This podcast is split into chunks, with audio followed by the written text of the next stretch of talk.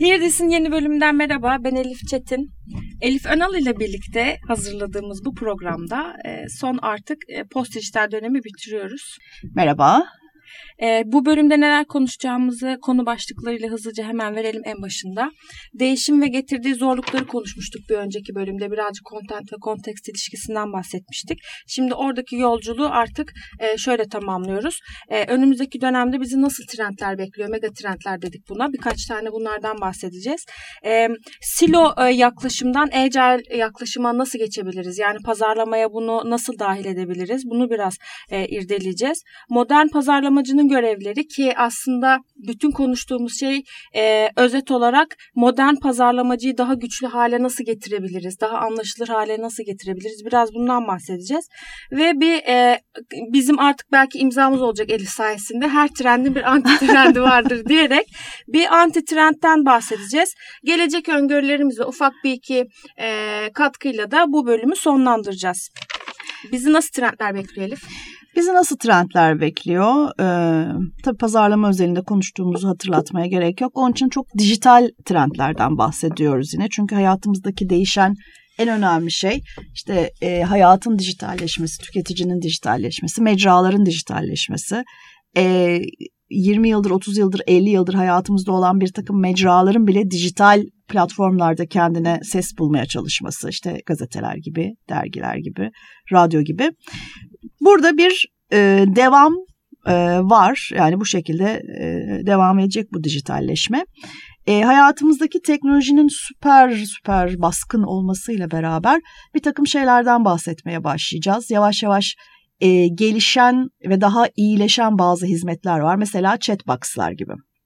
Artık hepimiz görüyoruz bunların içine de küçük küçük e, yapay zekalar entegre edilmiş durumda. Karşımızda bir insan olmadığını anlamamız hizmet alırken zorlaştı. Yani biriyle sohbet ettiğinde tabii ki o insani duygunun ve e, e, şeyin kişisel dokunuşun olmadığını hissedebiliyorsundur ama işte bu paketim nerede, yemeğim nerede, işte bunun kırmızı rengi var mı gibi sorulara cevap verecek ve bu konuda e, mantıklı çıkarımlar ve yönelimler yapabilecek bir teknoloji var artık chatbotlarda. E, şimdi bunu, bunun da e, tabii insan hayatının, insan hizmetinin pahalı olduğu pazarlarda özellikle batılı pazarlarda chatbotların pek çok şeyin yerine alacağını göreceğiz diye düşünüyorum. Bence bu devam edecek.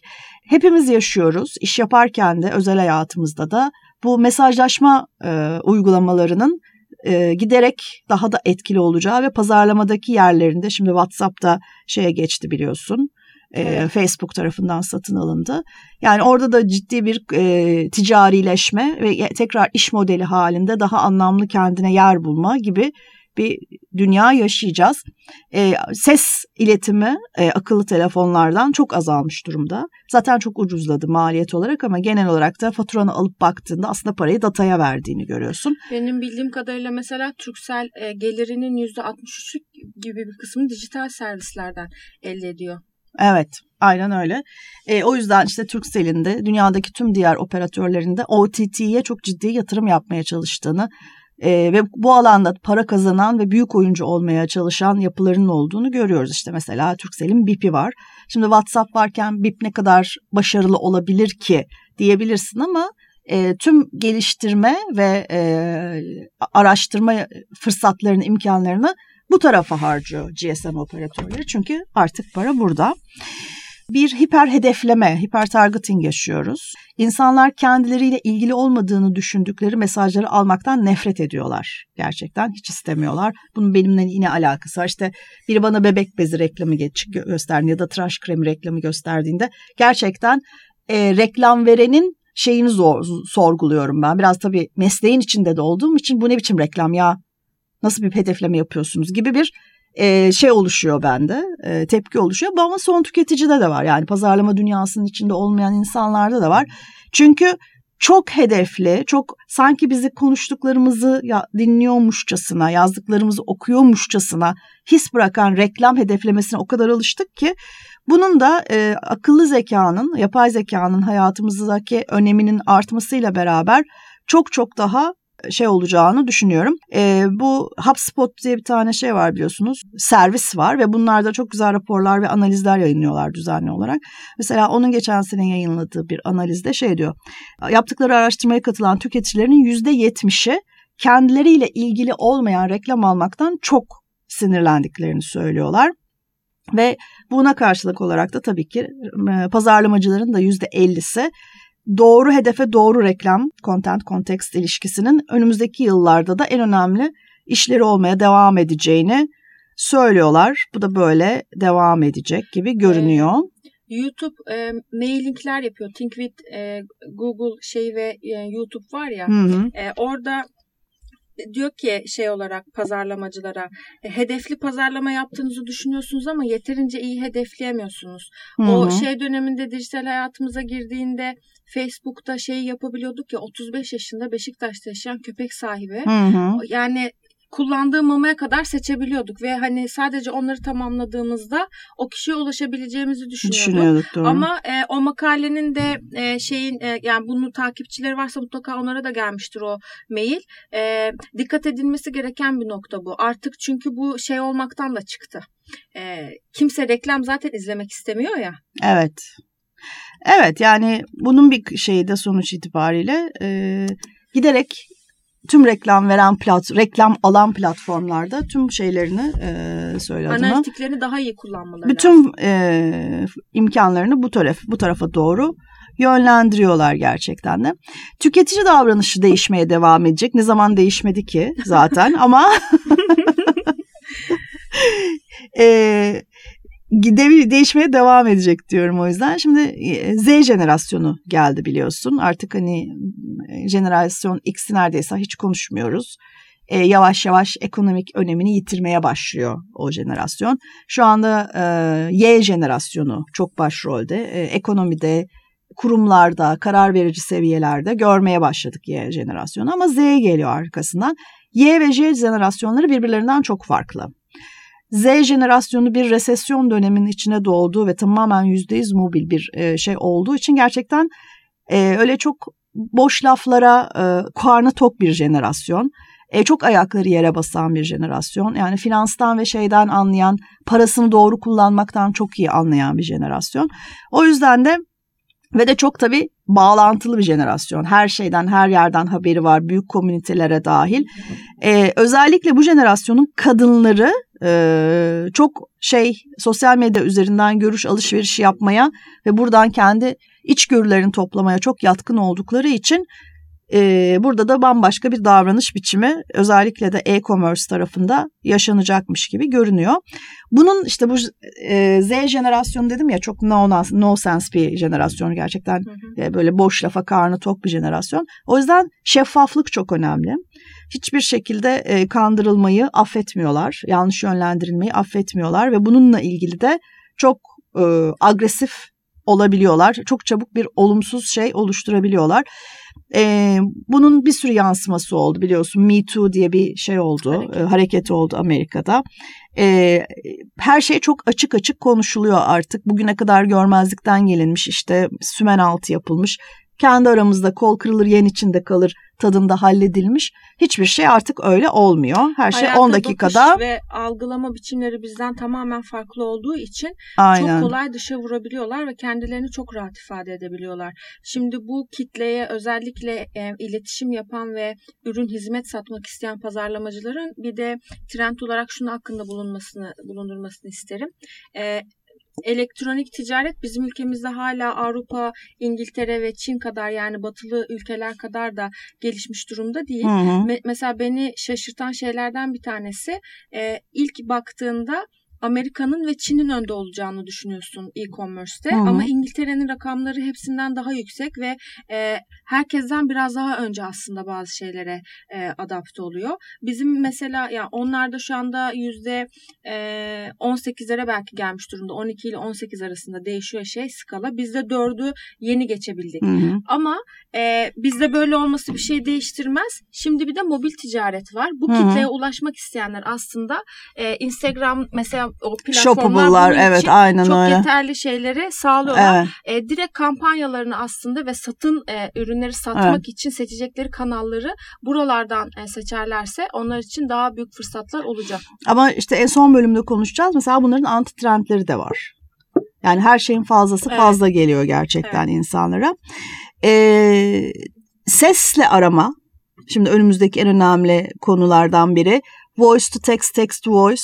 Burada teknolojilerin hala gidecek yolu var. Ee, o yüzden sesle aramanın önümüzdeki 4-5 yıl içinde de en önemli konulardan biri olacağını. Dolayısıyla bizim e, arama e, pazarlamasına yönelik çalışmalarımızı, SEO, SEM gibi çalışmalarımızı değiştireceğini göreceğiz hep beraber. Google'un şey diyordu ki eşinizden çok e, on Alexa'nın sesini duyacaksınız. sesini duyacaksınız. Evet.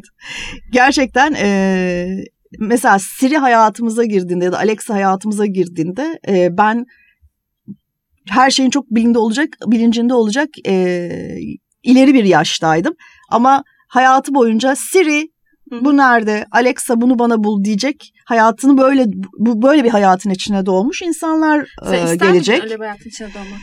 İsterdim. Bence gelişme güzel bir şey. Teknoloji güzel bir şey. Hayatını kolaylaştıran, hayatımı kolaylaştıran her şeyi çok kolay adapte ediyorum ben. Zorlanmıyorum ve reddetmiyorum. Ee, o konuda bir şeyim var, açıklığım var. Ee, böyle kendi kendine konuşurken bir şeylerin olu vermesi. Çok güzel Ee, bir şey. Yapı olarak da çok şey olduğum için, çok tembel olduğum için böyle oh yattığım yerden kalkıp telefonumu bile bulmak zorunda değilim. Bence olur yani. Harika olur. Tabii son olarak da şundan bahsedelim ki bir sonraki konuya geçelim. Bu dünyayla baş etmek artık mevcut pazarlama yapılarından yapıları içinde çok çok zor olduğu için daha çok agile marketing, daha çok e, bu silolaşmış yapıları nasıl şey yaparız? Dün konuştuğumuz, e, geçen bölümde konuştuğumuz e, şeye e, atıfla Hı hı. bu kültürel değişimi nasıl yaşarız? Çünkü agile marketingten şimdi biraz bahse- birazdan bahsedeceğiz. E, gerçek bir kültürel değişim gerektiriyor. Öyle ha deyince olan bir şey değil o gerçekten. E, daha fazla pazarlama ekiplerimizin, pazarlama iş ortaklarımızın ve pazarlama süreçlerimizin nasıl değiştiğinden bahsedeceğiz gibi görünüyor. E, burada e, şey olarak aslında e, düşünme biçimini değiştiriyor Evet. olmakla işte kültürel lazım. bir değişim Aynen yapmak, öyle. yaş- yaşamak gerekiyor. Evet. Bu mindset'i değiştirebilmenin de bu bir anda olacak bir şey olmadığı için ufak ufak mesela e, alışk sabah alışkanlıkları, sabah rutinleri şimdi bütün YouTuber'lar çekiyor ya Hı hı. morning routine, ondan Evet. sonra işte night routine diye. E, rutinlerinin içerisine, iş yapış rutinlerinin içerisine ufak ufak yeni parçalar ekleyerek yani e, dergi alıp okuyorsa hafta sonunu dergi okumaya ayırıyorsa dergilik uygulamasını indirip oradan okuyup belki oradan screenshotlar alıp kendine işte bir şey hazırlamak, trend raporu gibi bir şey hazırlamak ya da Hı. inceleyeceği, araştıracağı konu listesini hazırlamak gibi ufak ufak değişikliklerle iş yapış biçimleri de bu şekilde değişecek çünkü. Yani Evet. önce düşünme biçimini değiştirecek sonra da nasıl e, bunu harekete döndürdüğünü değiştirecek. Ki burada da şeyler var mesela pocket gibi şeyler var. Çok- uzantılar Tabii, var. tabii, Dolayısıyla screenshot almana bile gerek yok.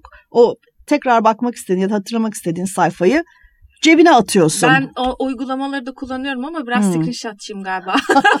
ben ben uzantıcıyım.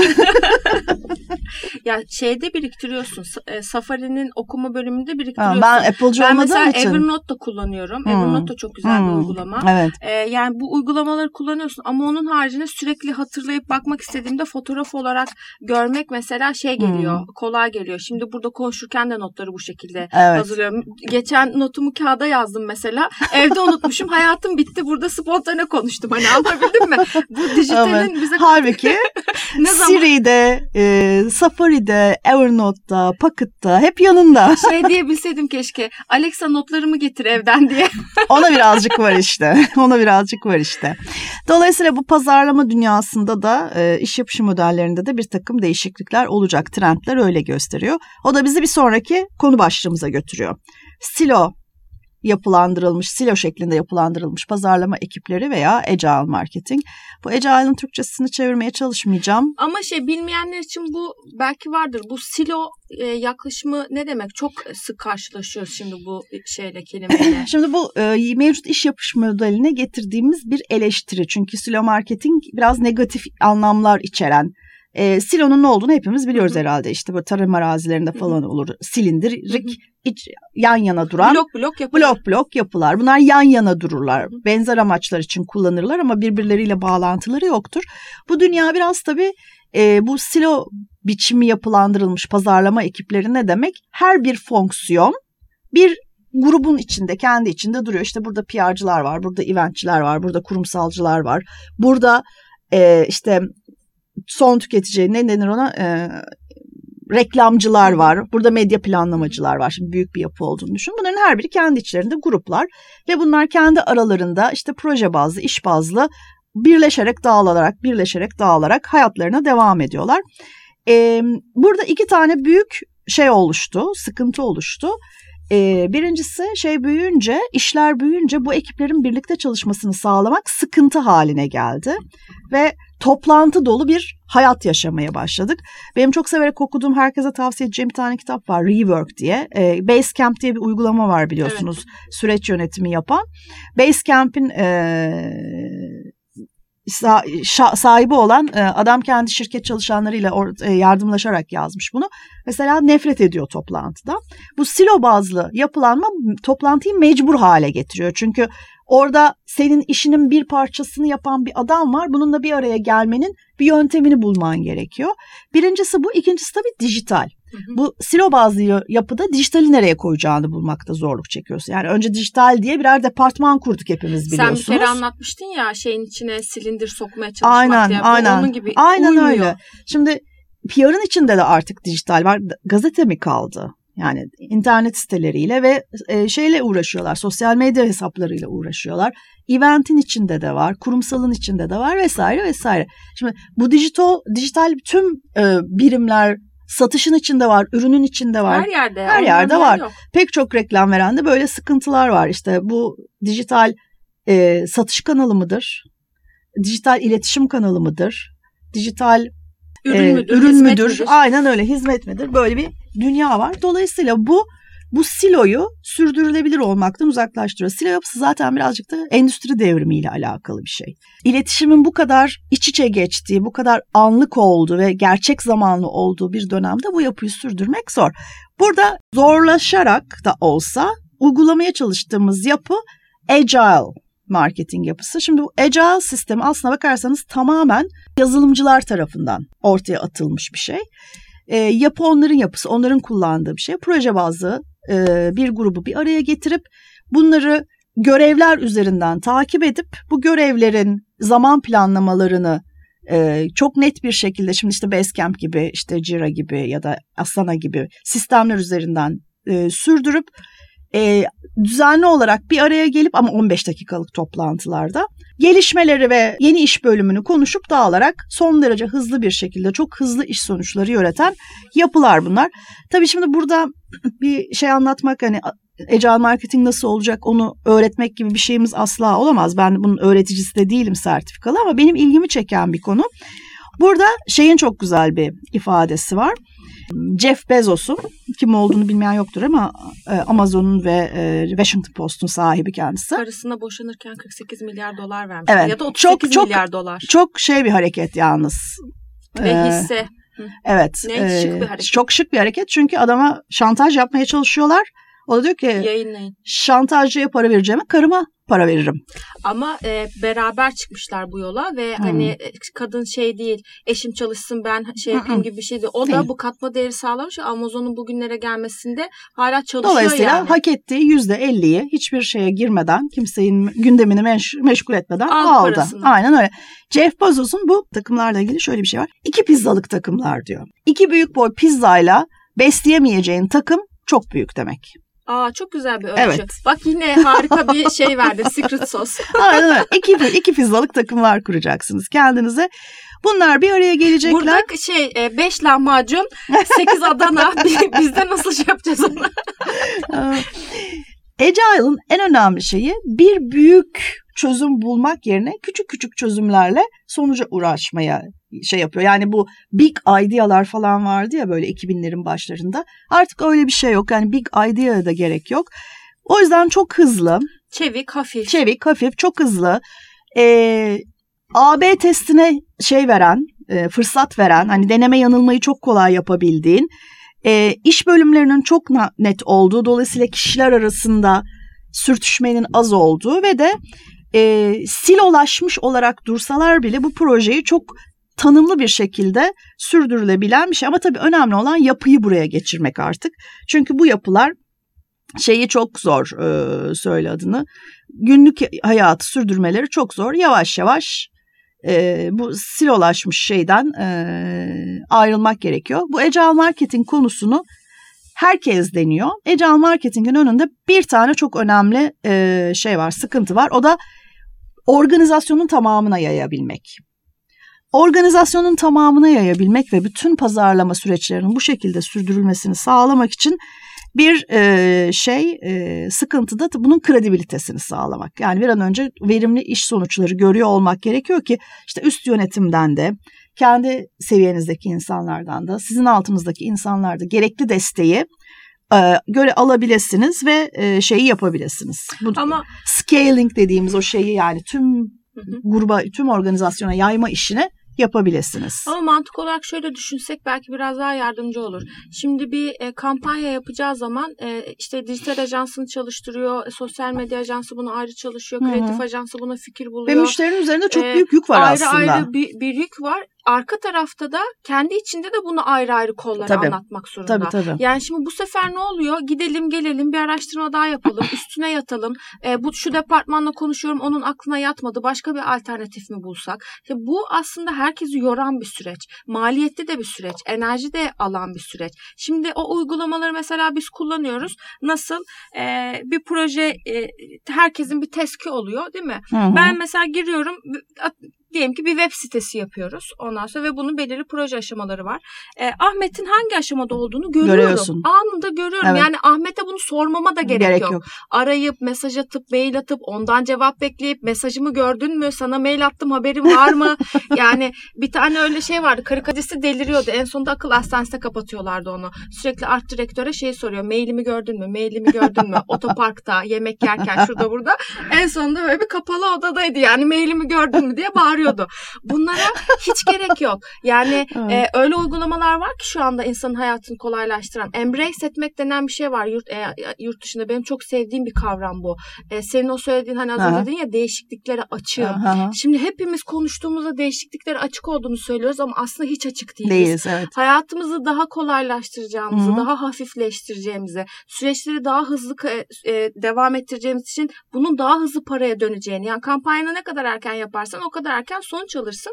Bunu biliyor olmamız lazım. Şimdi hemen buradan bence çok ilgili olarak modern pazarlamacının görevlerine geçelim mi? Geçelim. Yani ne yapacak modern pazarlamacı? Şimdi önce e, modern pazarlamacının şu sıkıntısının altını e, çizelim.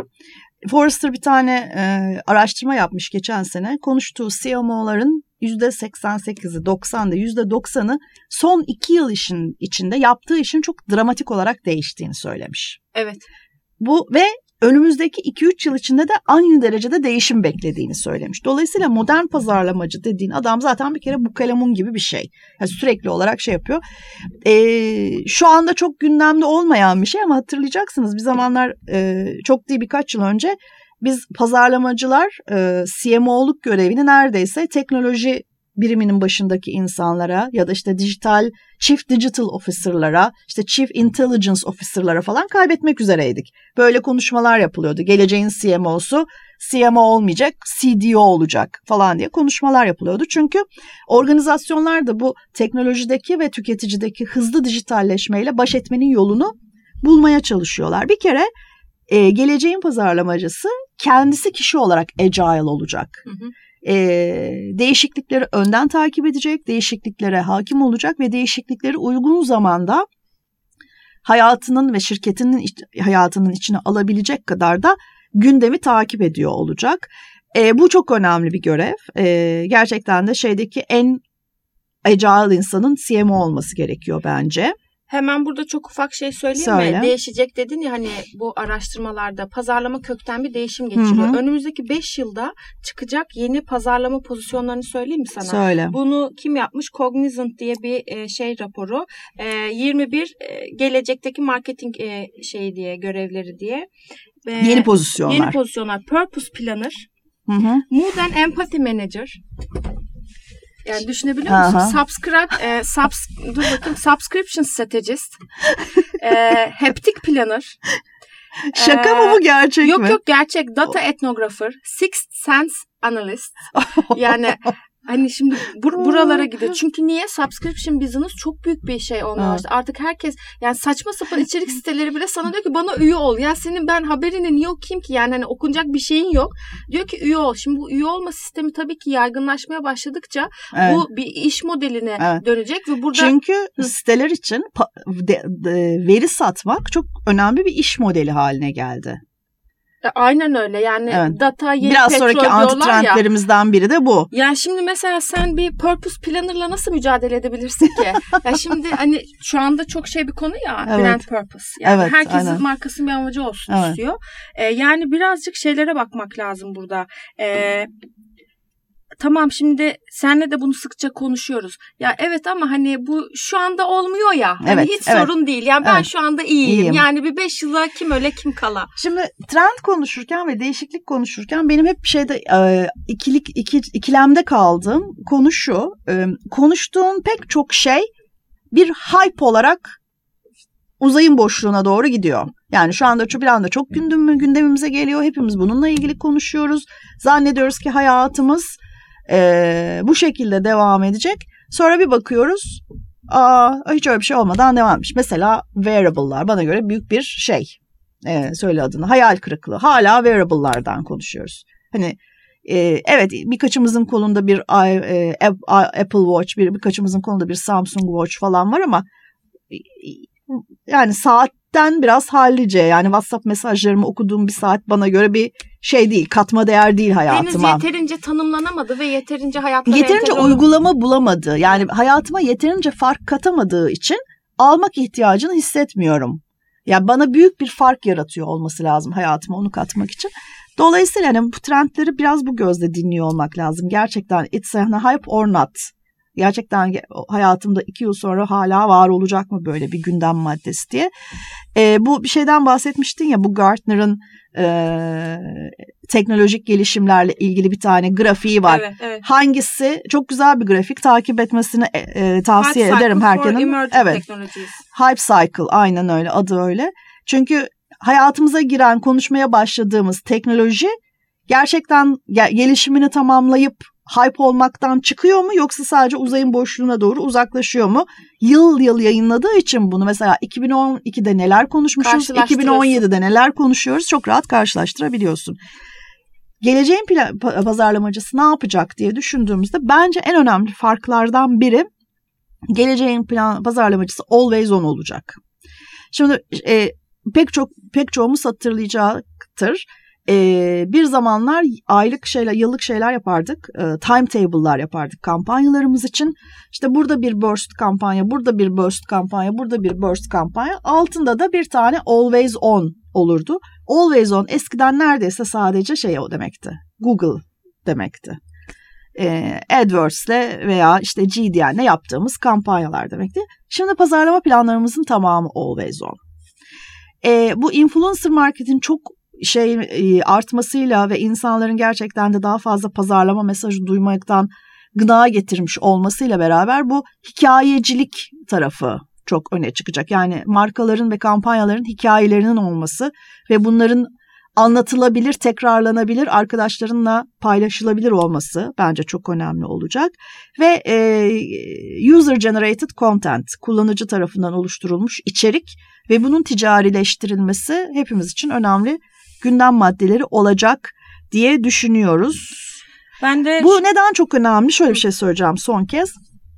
E, tüm e, şeylerde gene Forrester tarafından, Deloitte tarafından pardon yapılmış bir araştırmada tüm birimlerin kabul ettiği ve hakkını verdiği bir şey var. ki çok Diyorlar zor ki çok zor. evet yani diyorlar ki pazarlama tüm şirketin aslında birleştiricisi, bir araya tutucu, bir araya tutan şey. Sadece birleştiricisi değil. Aslında eğer senin bir business'ın varsa Evet. onu hayatta tutmak için marketing yapman Evet. lazım ya. Aslında Ama marketing, şirket içinde de aslında ha, oraya koyuyor. oraya koyuyor. Yani bir arada tutan ve tek bir amaca doğru gitmemizi sağlayan şey bu pazarlamaların, pazarlamacıların yaptığı çalışmalar. Size hep kötü haber mi vereceğiz? Biraz Değil da mi? iyi, İyi haber, haber verelim. verelim. bir şey diyordun kestim Ben pardon. yok önemli değil. Hı. Ben şunu söylemek istiyorum. Ee, kişisel olarak e, bir, bir yenilikle karşılaştığımda veya bir olayı anlamaya çalıştığımda önce ben onu kavramsal olarak anlamaya çalışıyorum. Bu ne, neden oluyor? Belki bir stratejist olduğum için o temel soruları soruyorum. Ve e, şunu hiçbir zaman aklımdan çıkartmıyorum. Her şeyin bir yaşam ömrü var. E, yani bir canlı e, karşımıza hareket eder halde çıktıysa Hı hı, ya da bir trend hareket halde çıktıysa o bir noktada yükselecek, Hı hı. kalp yapacak ve düşüş Hı hı. eğrisine mutlaka geçecek. O zamanlamalara ben nasıl entegre olabilirim? Evet. Ya da daha doğru soru olmalı mıyım? Herkes her şey entegre olmak zorunda değil. Doğru bir şey söylüyorsun. Çok erken davranmak da bir sorun. E, aynen öyle. Yani şimdi sen strateji olarak önce olmayı benimsemiş olabilirsin ya da trendleri belirleyen e, kurum olmayı da seçmiş olabilirsin. Bunlar başka konular. Ama bireysel olarak pazarlamacının geleceğindeki rolünden bahsederken ben kendimden hareketle bir örnek vermek istedim. Ben olaylara bu şekilde kavramsal bakıyorum. Şimdi gördüğüm şey de şu. E, hani anlatmıştım ya e, 60 saniyede 400 yıl diye. Hı hı. Şimdi şu an yaşadığımız değişik ve önümüzdeki 5-10 yıl içerisinde yaşayacağımız değişiklik at arabasından inip otomobile binmek gibi değil. Hı hı. Ya da e, gaz lambasından elektrikli lambaya geçmek gibi değil. Şu anda önümüzde olan en büyük risk ve fırsatlardan bir tanesi aslında gerçeklik algısının tamamen değişiyor olması. Hı, doğru. Yani içinde bulunduğumuz e, dönemde şunu söylüyoruz ya herkesin artık kendi medyası var. Hı hı. Kimse kimseye bir şekilde ihtiyaç duymuyor. E, yani artık paparazzi mem- e, şeylerine de ihtiyaç Hı yok. Çünkü kendi haberini kendin yapıyorsun. Ünlü çıkıyor, röportajını kendisi so- şeyinden, storiesinden anlatıyor. Hiçbir şekilde onlara ihtiyaçları yok. Dolayısıyla da nasıl şu anda herkesin kendi medyası varsa önümüzdeki dönemde de kendi gerçekliği olacak. Kendine ait bir gerçekliği olacak. Ve bizim e, bunu yönetebilmemiz için önce bunun ne olduğunu, neden olduğunu anlıyor olmamız lazım. Ve daha önce de söylediğim gibi bütün bu teknolojilere, insanların bize anlattığı bu fancy e, Evet. şeylere kapılmadan Hı hı. e, buradaki bir dinamikleri anlayıp geçirerek. insana odaklanmak. Hani hep söylüyorum ya people based e, marketinge geçiyor olmak. Yani bunun başına istediğini koy. Agile de, onu de, şunu de, bunu de fark etmez. Yani nasıl bir isim verdiğin önemi yok. Biz çok seviyoruz her şeye bir isim vermeyi ve e, hadi yine bir sürpriz daha olsun. Şimdi şey yapacağız. Çok kullanılmış ve kullanı, kullana kullana içini boşalttığımız pazarlama e, Terimleri. terimlerinden bahsedeceğiz. E, içini boşaltıyoruz böyle böyle. Aslında marketingin temel işlevi ne? Bana göre, bilmiyorum katılacak mısın? İnsan doğasını anlamak Hı hı. ve ona uygun cevaplar verebilmek. Hı hı. Yani burada da insan nereye gidiyor? İnsan yaşamı nereye doğru evriliyor? Mesela geçenlerde çok güzel bir örnek dinledim Asyalı bir e, şeyden, tasarımcıdan.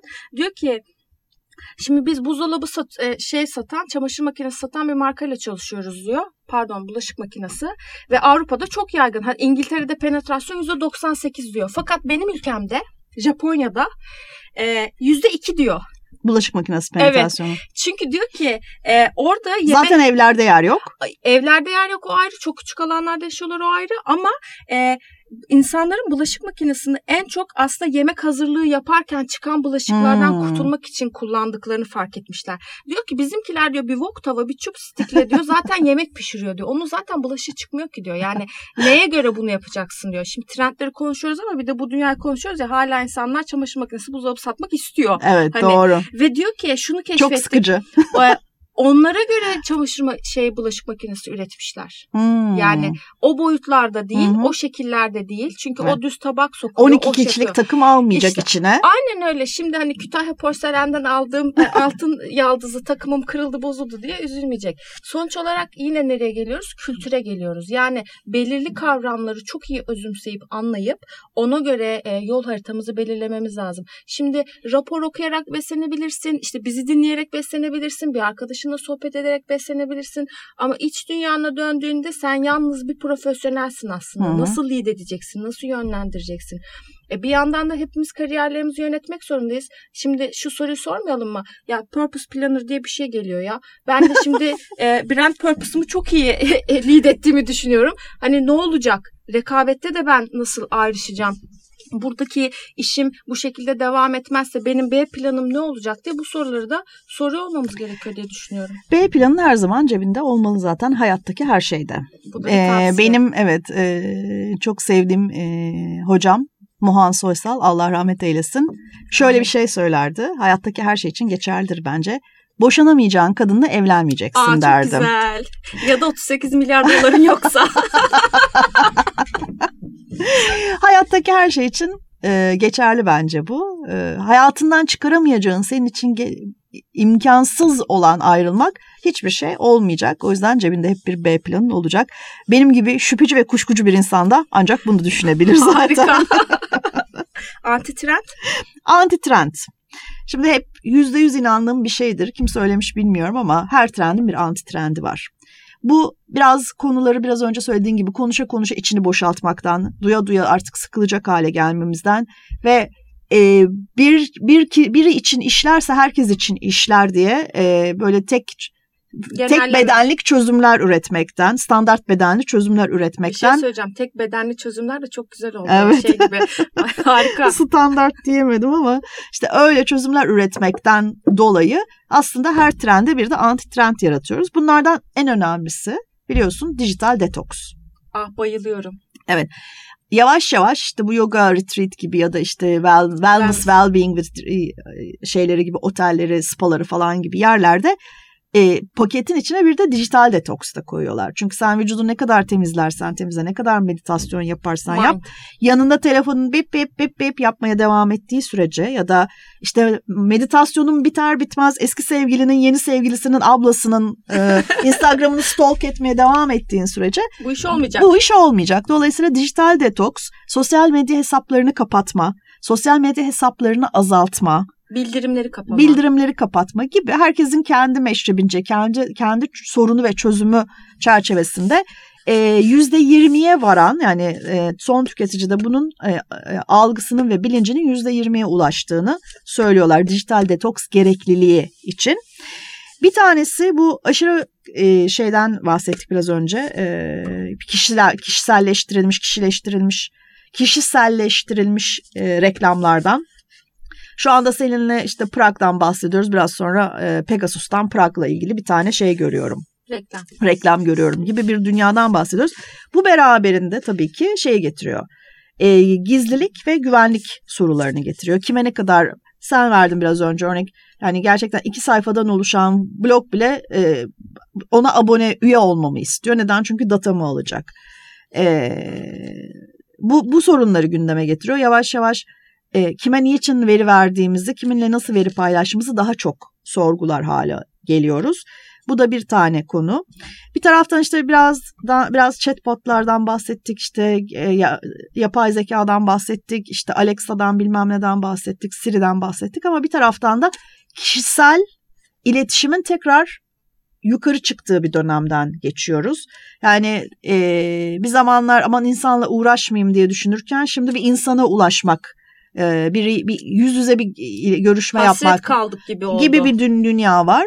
Bunun bir yansıması da aynı zamanda bir taraftan iyi, iyi ticaret çok artarken, elektronik ticaret çok artarken bir taraftan da özellikle J jenerasyonunda jenerasyonunda tekrar offline dükkanlardan alışveriş yapmaya başlamak Evet. şeyi var, e, trendi var.